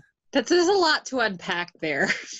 yeah, Like all of a sudden, I'm like, wow, this character has never appeared. I'm like, I might feel worse for you than anyone else in this movie. right? you, Wow. gotta wonder if it's a brief like, oh, you guys are in bed together. I I knew this was coming, and oh no, you've been stabbed. She's like, oh, I thought you were lesbian gay, not cannibal murderers. Why not both? Why not both? Oh. So so yes, we're back at the uh, original point of the timeline where she Amanda Seyfried Needy has been locked up in solitary confinement because she keeps kicking people, I guess. and my theory is that she is in solitary confinement so that she can then float up to the high window in solitary confinement and kick the window out, um, which she does and gets out. So I think she's just kicking people so that she can get somewhere that she can break out with nobody knowing. Um, it just feels like at some point during the movie that we've seen, she should have kicked somebody. I just it felt like with that line at the beginning and that being the way she ends it, there should have been like a kick at any point. It definitely feels like there's a whole movie between like Jennifer's body and this epilogue, but I'm worried that movie is Sucker Punch, so I don't want to see it. oh, I oh no! Why did you remind me that Sucker Punch exists? Ah. I, I still haven't was, seen Sucker Punch. So. so. the joke I like to make is I honestly don't know if I've seen Sucker Punch. Has, the, has the it been play, that... has it been playing on a screen? Yes. Were my eyes open and facing it? Absolutely. Did I see it? No clue. The most like damning thing I can say about Sucker Punch is that I accidentally hit the button on my laptop that made it go at half speed and I watched it that way for 20 minutes and didn't realize the movie had changed. That's this is all part of the uh the the film school of of uh that that particular director's it's, movies. It's, it's, it's, called mise en scène, Chris. It was it was just a longer slow mo scene than usual. I wasn't phased by it. This is this is the same director who did that with 300. A, it just breaks the time continuum. this is the same director who directed a movie with with Chris's favorite character, where my reaction afterwards was, "Was it a movie though?" Like we're talking about the we're talking about the Guardian Owls movie, right? yes, definitely the Guardian Owls movie. Guardian owls versus. we're talking about? I, th- I, think it was actually bats, not owls. Uh, yeah, it's that that was definitely a movie where like I I went out of my way not to see that movie in theaters, and then I was at a comic convention back in my hotel room with better. nothing going on, and it was on HBO, and I was like, well. I'm technically not supporting it, and at least I can know what people are talking about. and then afterwards, I was like, this is a whole like rant, but like that same weekend, I watched that and I tried to watch X Men Apocalypse. and I came oh. down on the oh. side of like I'm not joining. I'm not joining in on the. I I like Batman v Superman, but I'll jump on board the X Men Apocalypse. I came down on the like. Right? I I would barely classify Batman v Superman as a movie, but I made it through that and I shut off Apocalypse because like I'll I'll take the weirdness of Batman v Superman and like oh, is it a movie? Does it have any kind of narrative structure at all? What's it about? Nobody knows. Over Apocalypse, where they like introduce Magneto's wife and child in the first 10 minutes just so they can murder. Rose Byrne's have... entire purpose in that movie is to make Xavier and Magneto seem less gay for each other, and it does and not it work. Does not work. The, the, they are so gay for each other. Not even a little bit. Look, it's we all saw Days of Future Past. They die holding hands. You can't take that from me. I mean, McAvoy and Fassbender just. Oh. I, re- I recently saw Atomic Blonde, and I'm realizing like any movie where Fassbender's just fucking gone and slightly insane where M- McAvoy's gone slightly insane, yeah. I'm in for a good time. You know what's sad is for a whole minute there, I was like, "Oh, Michael Fassbender was in that movie." okay. no, it's just weirdly ripped James McAvoy in a series yes. of like sweater vest tank tops. and he's amazing. I love that. I love Atomic Blonde. I was he's very, very on drugs. To, and he was very on yes. drugs. Uh, I doing, definitely saw X Men Apocalypse. Oh. But I remember nothing. You could tell me anything happened in that movie, and I'd be like, "Okay, that sounds right." I have. I never got if to I could, if I could have redone X Men or any of that stuff, I literally they literally they killed Magneto's daughter and wife like 15 minutes in, and I was like, I know everything I need to know about this movie. To me, we are it done. says everything that the best scene in the movie and the scene that's the absolute emotional heart of everything is a fucking deleted scene. What is it? It's the it's the it's where uh, Nightcrawler, Jean Grey, Jubilee, and Cyclops go to the shopping mall. Oh yeah, I forgot that was deleted. My brain just decided it yeah, was part of the movie. It's lighthearted. It's fun. It's charming. It's endearing, and also it shows the world of Xavier's dream. It shows a world of mutants and humans coexisting it shows us the world that the X-Men now have to defend. Uh, it's the heart of this movie, and they deleted it. And if it makes you people. if it makes you feel better, you're not the only one who never got to Apocalypse. The scriptwriters also never got to Apocalypse. Jason oh. Isaacs, you deserve so much better. Or Jason deserves, Isaac, Oscar Isaac. Uh, he deserves Jason so much better Isaac better. would also deserve better, but you know he's, he's, not in the movie. Okay, you deserve to be a better Ivan Ooze than Ivan Ooze, who's honestly a pretty great villain. I'm a big Ivan Ooze fan. He was super fun in Power Rangers. Ugh, true. All right. So we're we're almost done with this plot. So Batman and X Men aside. So okay, we're back in the original timeline. She kicks the door out, meanwhile telling us that getting bit by a demon and not dying means that you have some special demon powers now. That fucking demon um, lawyer, he's back at it again. added in yeah. them sub clauses. I'm not yeah, gonna so lie. We, so this was kind of dumb, I will admit, but I loved it and I screamed with joy when she had powers. I was like, oh, yes, yeah. yes, queen. Yeah, because oh, what it means like... is that she can go go catch a ride, uh, hitchhike, and go uh, track down Low Shoulder, which is how the movie ends. She's gone off to track down Low Shoulder, and I was like, man, I really wish that we'd got to see Low Shoulder die. And then the credits start rolling, and still didn't get to see them die properly. I was a little let down by that. Yeah, you, when they were them... when it's like when they showed up at the school dance, I'm like, yes. oh, this is it. They're gonna like somehow the action climax is gonna involve them. There's probably gonna be another fire. Like they're gonna die. Like okay, cool. I get uh, everything's coming together. And then it's yeah. like, wait, and then act all of Act Three happened. I'm like, so did they just have a normal concert and then go home? yeah, apparently they had their last normal concert. Yeah. As far as well, I'm we guessing know, they probably had a few other that... shows in between. I mean, I'm guessing Needy being like there was a trial. Needy was sentenced. Like it took some time. Like I'm guessing she was probably transferred. Like I'm guessing they had a few more months. That's fair. It took a little while to work through the criminal justice system. As far as we know, the school did not also burn down. In is it a, is it on purpose? Is it magic? Who knows? So it might have just been like a freak electrical fire, and this movie just starts with like 30 people dying in nothing more than a freak horrific accident because the true monster is existence. and skeevy bars. And skeevy yes. bars that don't and skeevy bars that aren't up to the fire code. It's true. I mean that place go like that place burns to the ground in seconds. It is as if they have just made it out of lighter fluid. Yeah, and the the scene where they go like where they're going through go the you know what's left of the bar is very like that's also another very post 9-11 scene like yeah the curtain uh, catches fire and within 10 seconds the roof is collapsing yeah yeah it's it's bad um it's a bad bar um, it is a bad bar. It serves terrible drinks that aren't even it's the equal. only bar in Devil's Kettle, which is oh, poor Devil's Kettle. Poor Devil's Kettle, indeed. Also, I don't know that this means anything, but apparent. So at the beginning of the movie, she says that they throw things into Devil's Kettle and no one's ever been able to find it. We briefly see them throwing all these like science balls in there. Yes, I'm a scientist and I just called them science balls. I don't do that kind of research. Uh, and then the, you know the you know, knife you mean goes you're not, You're not a mysterious waterfall researcher. Somehow I've made wrong choices in my life, and I'm not a mysterious waterfall researcher. I don't know how I did this. It's a very specialized field.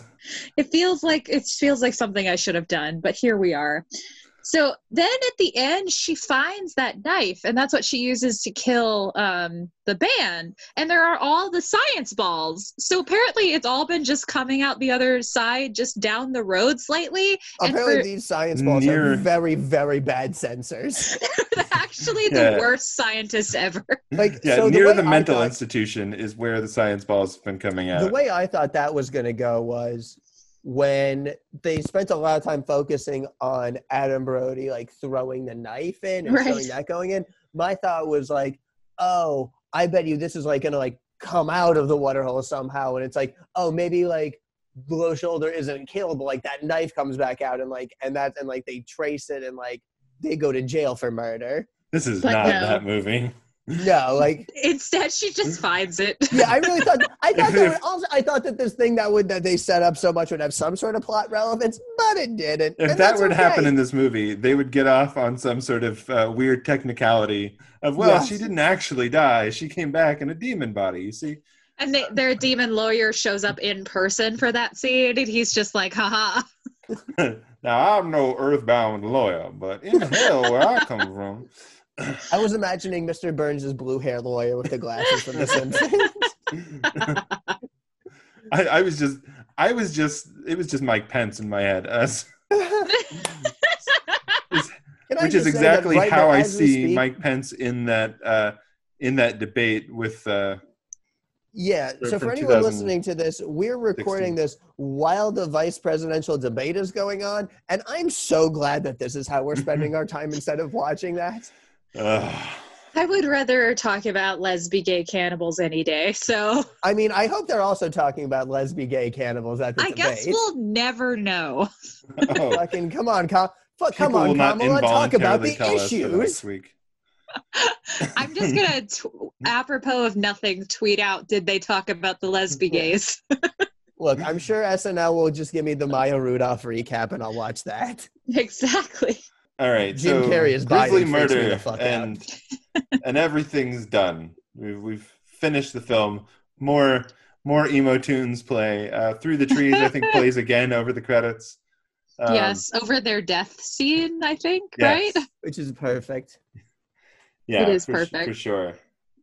Their um, death scene was funny. It wasn't satisfying, but it was funny. I will say. oh, say. yeah. Yeah, for sure. I, I mean, there's a this sounds terrible, but I really I would have really liked to see uh, Adam Brody just just get stabbed a few good times. this like, sounds terrible, but I wanted to see the light leave his eyes. hey, David Sandberg, always time in Shazam too. oh no! I I just want to I just want to know that he didn't he didn't go easy. You know, he just dragged himself bloodily down a hallway at some point with you know, with Amanda Seyfried stalking him. What song I, do you think she sang while she killed him? I hope AFI's Miss Murder. oh my gosh. that that's, is the best Now thing. thinking of it, it's shocking that that's not on the soundtrack. right? Shocking. Uh, yeah, they must have just not got the rights for it. That's the only explanation.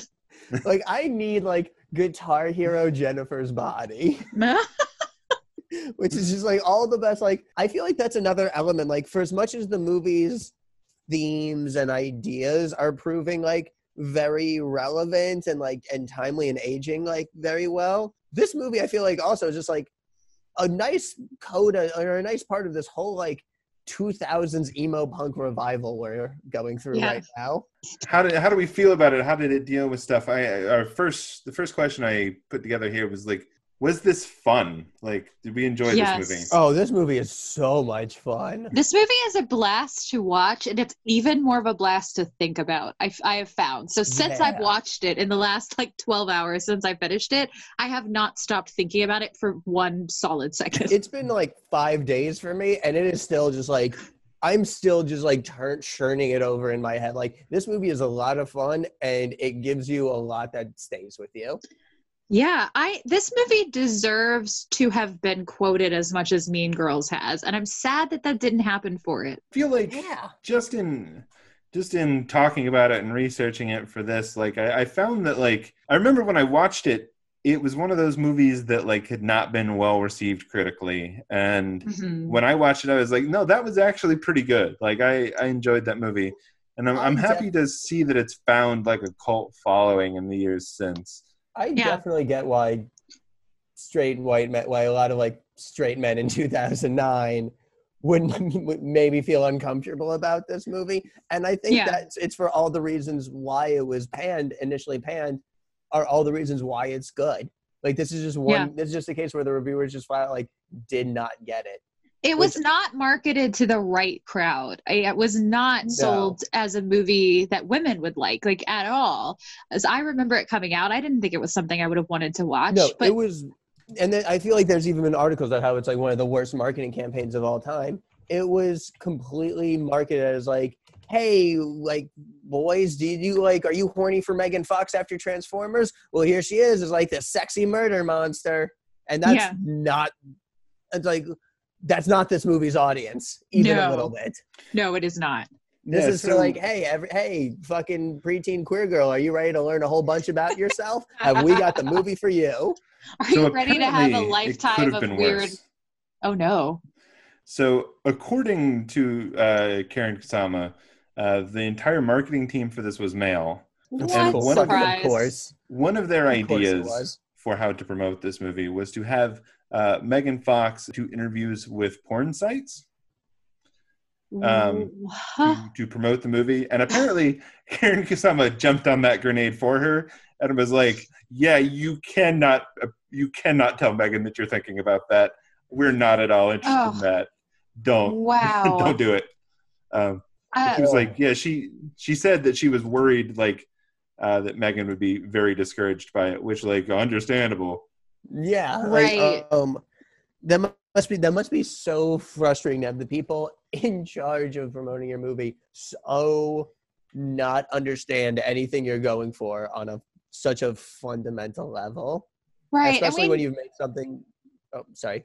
No, I was just going to say, we know from, you know, later interviews that a lot of why she isn't really acting anymore is because of that. Like stuff like that happening to her and just never being taken seriously. It, it just makes me so sad to hear that it would have actually almost was worse. And again, like she's fantastic in this movie. She's so good. Can you imagine a scenario where she'd kept acting and we would have gotten her as like a scream queen? I would have been so down for that. She would have been gr- like she would have been like a whole new kind. She could have been like a whole new kind of horror icon. Yes. Yeah, it's Like- it's funny after after watching this, I I went online and was just like, hey, who has hot takes on Jennifer's body? And um, basically everybody that responded to me, almost like mostly comics people, are like, I love it non-ironically. The marketing was effed up, but it was great. Um, I don't have hot takes. I just love this movie. My hot take is it's amazing. Love it. One of my favorite Adam Brody Yeah. roles. It's an October must. Um, like, yeah, it's just you know love for for Megan Fox and Adam Brody and and the movie in general. Um, Like I mean, this is a movie we've been talking about now for like an hour and a half, and our biggest quibble and our biggest complaint has been, oh, I wish some character traits had been like better established early on. Honestly. yeah, That's and it. you know, That's all. having one or two black people in it would have been nice. Yeah. Oh, yeah. And and don't use the R word and don't use the R word quite so much or at all. And maybe have a person of maybe have a character of color who isn't referred to by their ethnicity. And then Yeah. Yeah. Yeah, I uh, I I had a bunch of questions here, but I, I think we've pretty much answered about uh, how it made me how it made us feel. Are we glad we watched it? Is it going to keep you up at night? Are you, you thinking about this one at night? I, I I, will lay awake at night just thinking about that scene between Needy and Jennifer, but I think that's not what you meant. I mean, I, I don't know. I don't know. I guess you know, it is it is sort of. Uh, I have, I, have. I have nothing. I have nothing to add to Chris's response. We're we are laying awake at night thinking about this movie, but not in fear. no, no. yeah, it's it, it, it doesn't keep me up uh, at night the same way that like the Babadook does. Like No. there's still No. there's Now still that's nights a where I think queer about the. Babadook and I'm like, ugh. Yeah. No. Us freaked me the fuck out. Like, uh, no, that was a movie where I was like, yeah. The Us dust was a movie for like for weeks person's after gonna get was- me. For weeks after that, I was just like looking up theories about it on the internet and listening to podcasts. I was deeply confused by that movie, Jeremy, until your wife explained it to me, and then I I, I love it now. Our very first conversation with your wife Alicia was just her explaining us to us. yeah, My partner spent a lot of years in Santa Cruz, so I like that I can add us to the to and Lost Boys to the list of horror movies that strangely take place in Santa Cruz. Santa Cruz is a creepy place, man. It, it boardwalks are just like there's so much of that like Coney Island style boardwalk that just lends itself to horror. Yeah. All right. Yeah, I think um so on to sort of these questions that that we're theoretically thinking about here, most of which we've touched on at some point about like the the progressive politics of this movie. I think it's it's really interesting. There's one that we're going to hit on. I'm going to go for right away that uh, I think it completely fails, which is its characters of color and its discussion of, of race whatsoever. Absolutely. Um, there there is no discussion Yeah. of race whatsoever. It's and what just discussion of even- race is look, that person's different than us, and now he's dead. Yeah. Yeah. Yeah, Ahmet And he's from the- and India he's is the a only real character- big strike against this movie. also for what also for what it's worth like they actually show pretty much all the other victims being like heavily mourned like they take the time to show characters Yeah. mourning for them nobody mourns for like the one person of color who's the Yeah. He dies in a flashback off screen. yeah, like no this movie you know given an a on queer issues but it's a big old failing grade on race absolutely. Yeah, the, the only other character of color really is Chastity, which is the the other girl in their class, who uh, I think is just there because she was in Juno and she's like, uh, you know, they they plugged her in to deliver the yeah um, the the couple of lines that they need to come from somebody in the class. Um, yeah which like the actress is is good, but yeah, there's Yeah. no she's uh, fine but it's not like you can be like oh yeah no that's a character with Yeah. like that's a rep- good representation no. it's just a character Yeah, so that's it's, it's the one area where it, it fails pretty heavily, uh, along with um, you know we talked about mental illness and and uh, disability, um, you know, which the closest it comes to it is is repeated use of the R word in ways that are, are deeply uncomfortable. And however the fuck J.K. Simmons lost his hand. Never really- yeah, Well, I- still want to know- know the answers to that mystery. Yeah, and I guess the mental illness aspect of it being apparently she lives in Gotham because they just put her right in an asylum. Um, so They they do. They straight up stick her in Arkham. they really do. Joker is like over there. She says hi to Harley Quinn. You know. Well, I feel like Yeah. in a in a different world, this was definitely Amanda Seyfried's Harley Quinn like audition tape. Ooh, I love that. is is maybe that's a version of of Joker and Harley Quinn, or uh, no, that oh no, wait, Amanda Fox. Would be a Megan Fox poison is the Ivy, or Joker, Megan Fox yeah, would be oh. great poison ivy. Oh, Yeah. Amanda Fox as Poison Ivy and Amanda, I mean, Ama- Megan Fox as Yeah. Poison Ivy and Amanda Seyfried as Harley Quinn would be the best thing that has ever happened. Watch anyway. Watch Harley Quinn now on HBO Max. Do it's a good show. It is a good show. yeah, uh, I still haven't watched it um, because I I started to watch it and then my children came downstairs, and it's definitely not appropriate Not for for them. No. Not for kids. Nope, don't do that. Don't let them see Doctor Psycho. Oh no. All right, do we want to talk about? Uh, I, I just have the question here of, of is this movie feminist and how does it treat its female characters? Like, how, how do you feel about that? Yeah. Yeah, I think it's very progressive. Um, pretty much in every way. They're so fully realized. They have so much agency. Yes, it's feminist. Oh, yeah. I, de- I declare it so. and, and so much of what I was talking about, like, I feel like it's it's having conversations that we uh, that we weren't having in 2009 that we're having now. Like, Yeah. if anything, like it's so in that regard, it's so like it's ahead. It's downright ahead of its time. It is in that regard, and in the queer rep, it's very Yeah. ahead of its time. Yeah, I, I think it does a lot. I mean, we talked about it as as we went to sort of quietly undermine tropes in horror, especially as it as it pertains to female characters. Like, I, I think there's a tendency to have when there is something approaching a female monster to have them have sort of that Catwoman problem of like, Yeah, oh yeah, they're a bad guy, they do bad things, but like they don't really want to be bad, you know? They're just drawn Yeah. that way. We know what the most important scene in the movie is. The second most important scene is needy when she's like confronting Jennifer in like the gross, awesome horror pool, and she points out like you could have got like you could have gone after like any guy. Like, why Yeah. do you insist on going after people I care about? And yeah, because to me that was the moment where it's like there is a toxic villainess to Jennifer that has nothing to do with this demon or possession.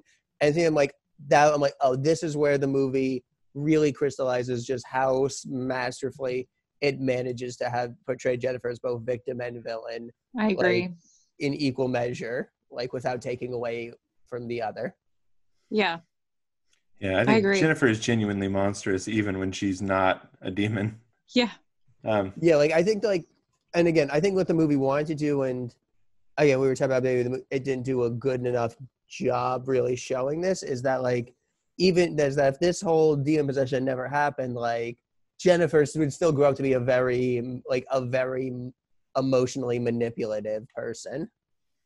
Right. Like Yeah, for sure. regardless, like No, I was going to say, but needy is not then what the uh, what horror movies often do with the final girl. She's not pure and innocent either, which I think I like because, I mean, there's the fact that she, her nickname is needy. Like we haven't mentioned that, but I think that's relevant, right, to what She's a- is going on with her character. She she She's- needs and drains from Jennifer in the same way, or in a different way, but in a related way. They're toxic together. she's honestly one of my favorite horror protagonists like ever. Like she I agree. like, she's just so much she's like no she has so much more agency and nuance and complexity than any like stereo than any like of the typical like final Right. girl, girl in horror movies like again the fact that she Yeah. gets to be sexually active that she gets to be like toxic in her own right that we eventually just get to see her like do transform and grow more assertive and like yeah.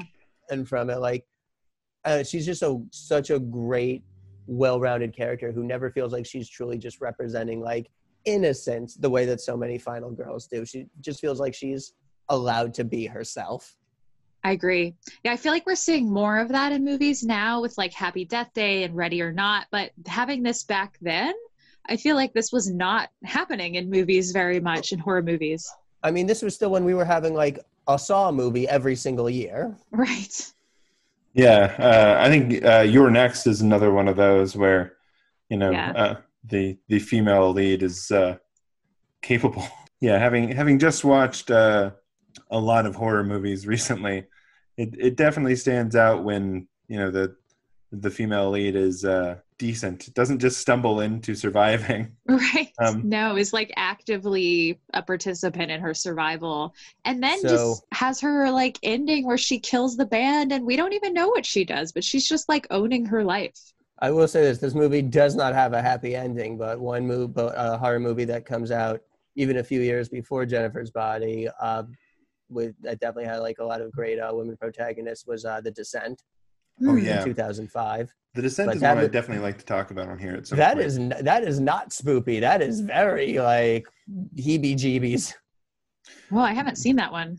that. Oh, oh, that's Uh, that's a good one. That's definitely one of those that like yeah, the end of that movie was like, oh boy. Oh, I am quite claustrophobic. I might watch it anyway. It's fine. Oh yeah, no, this is trigger warning for uh, claustrophobia, for sure. I am definitely that person that'll hear you say that and watch it anyway and then get very scared. So, yeah, there's there's some elements of claustrophobia. There's a lot of like jump scares, but they're kind of earned jump scares in that movie. hmm, Um, yeah. I was, I was just watching Slumber Party Massacre, which just has a series of jump scares. Like so many people grab other people by the shoulder from off screen in that movie. That like I, why does that happen in movies? I've never done that to anyone in real life. I feel like this movie did like the jump scare, did more jump scare fake outs than it did actual jump scares. That's true. There was a lot of her shutting a door and there not being anything there.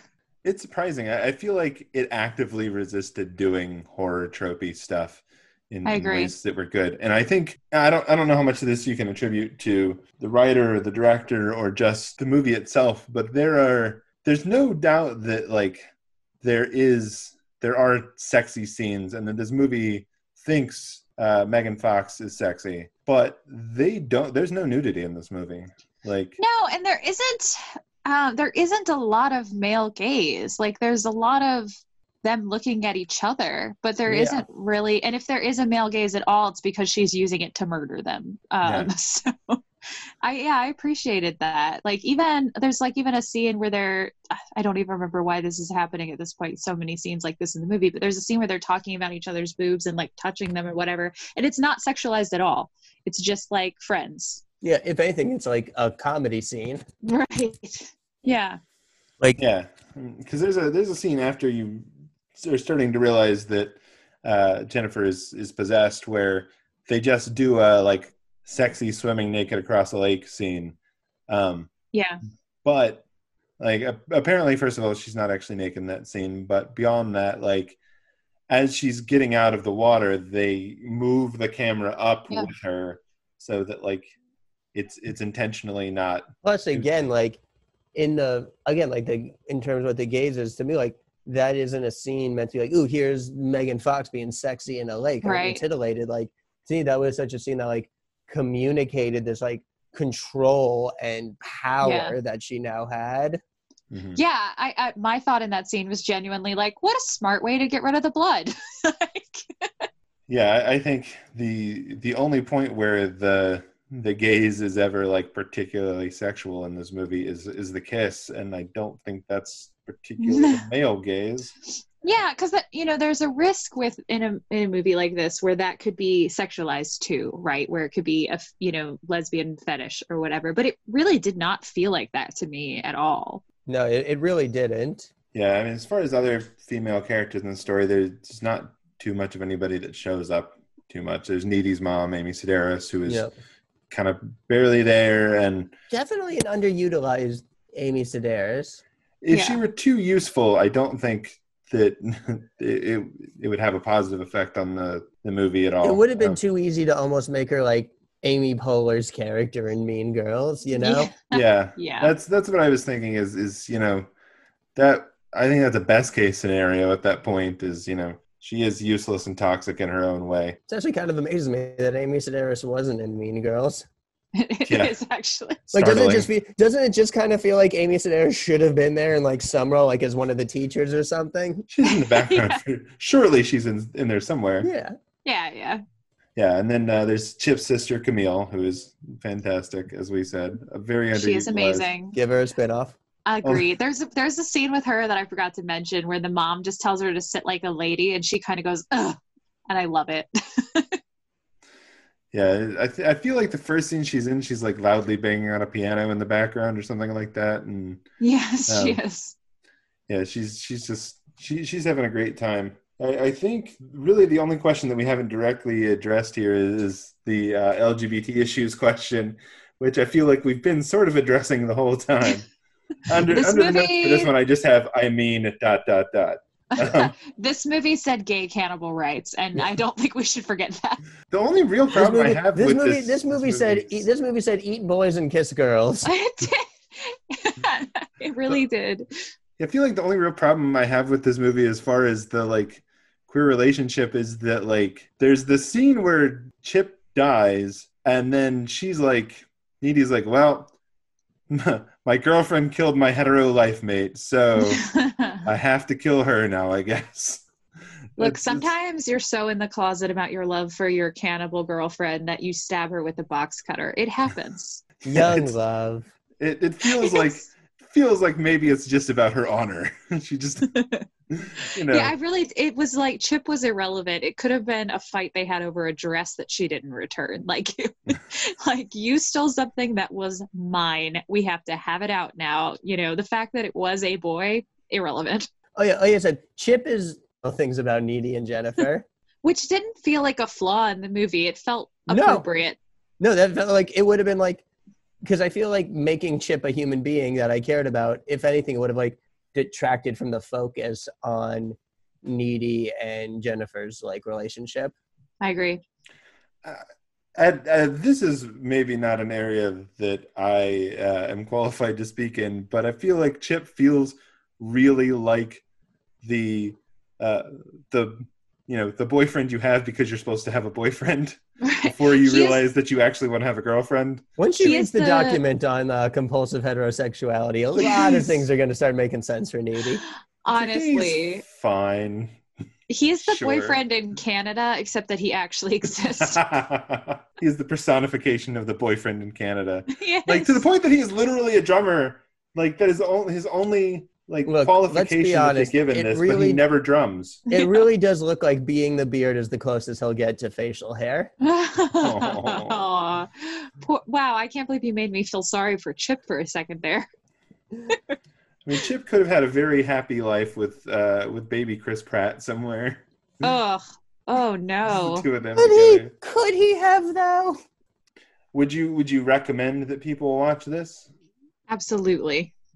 Oh, for sure. Do it this moment. Yes. Like this Yeah. is this is now like going on my list of like annual Halloween movie watching. Yeah, definitely. It's fantastic. the The politics are a little mixed, but the uh, the movie is great, and it does some some really cool uh, things with you know undermining horror tropes and, and doing something different. I do agree with uh, with with one of our responses on the hot takes, which was like, yeah, I'd really like to see like more of this universe and more of this world and a Yeah. slightly longer development of this story where uh, it's clear what the fuck is going on in any of it. If if people want that, I did want to bring this up. If people want that and like to read, um, the book "My Best Friend's Exorcism" by Grady Hendrix is very much Jennifer's body. Uh, and to the point when I was watching this movie and I was like, "Hey," but also, it is a very good and well explored version of this story. I, I think that's a good, uh, maybe a good place to end. Is you you have you know that recommendation, Ben? Do you have any recommendations for people that enjoy Jennifer's Body other than all of 2000's emo?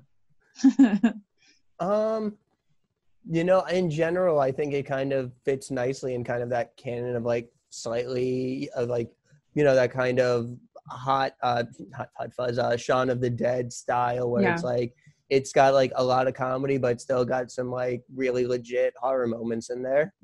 Yeah, Yeah, absolutely. I think uh, you know, Shaun and the Dead, and, and hopefully soon we'll be talking about uh, Anna and the Apocalypse, which fits kind of nicely in there as well.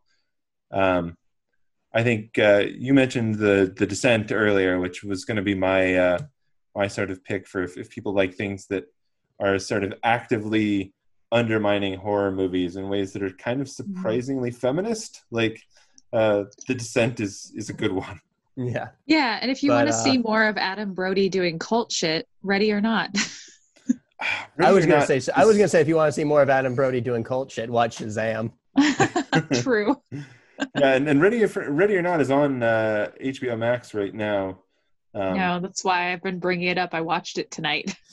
Yeah, both both that one and Invisible Man, which, uh, whew, that's a that's a movie.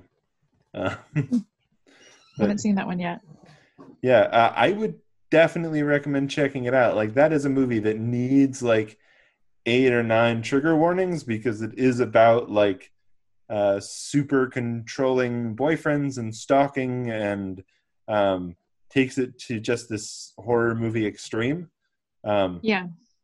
but it is maybe the part Elisabeth Moss Elisabeth Moss was born to play of Yeah. like possibly being haunted by her evil theoretically dead ex-boyfriend who is you know trying to control her um it is the most artful use of like long shots of empty rooms i have ever seen because Okay. like it's just like this long like both in her case and as a as a viewer you're like is there something there? Is there something moving? Did something just move the curtain?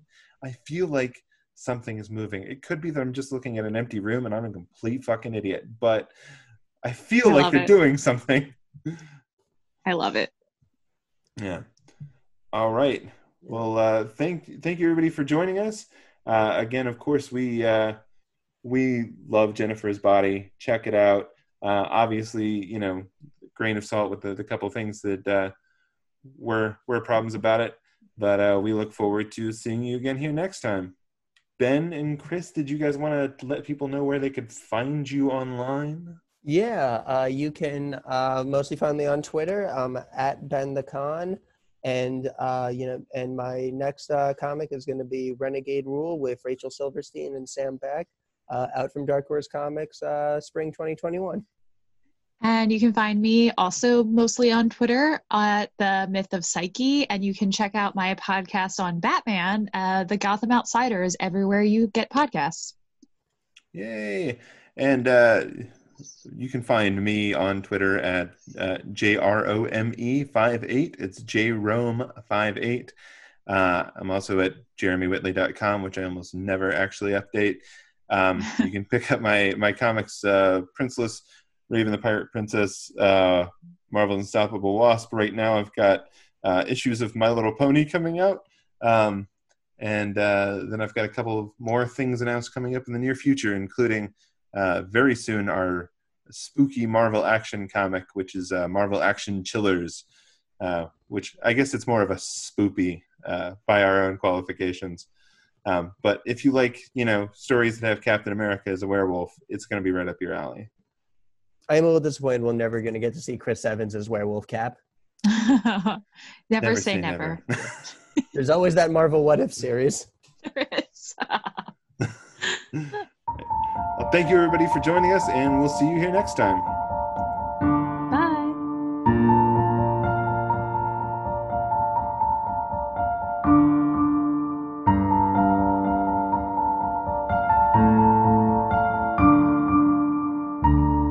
Progressively Horrified is created and produced by Jeremy Whitley. This episode is written by Jeremy Whitley, Chris Carey, and Ben Kahn. All opinions expressed by the commentators are solely their own and not intended to represent the intent or opinion of the filmmakers or any of the commentators' publishers or employers. Our theme music is Epic Darkness by Mario Cole 06 and was downloaded royalty free from Pixabay. If you want to sponsor Progressively Horrified, please contact Jeremy Whitley on Twitter at jrome58 or via his website at jeremywhitley.com.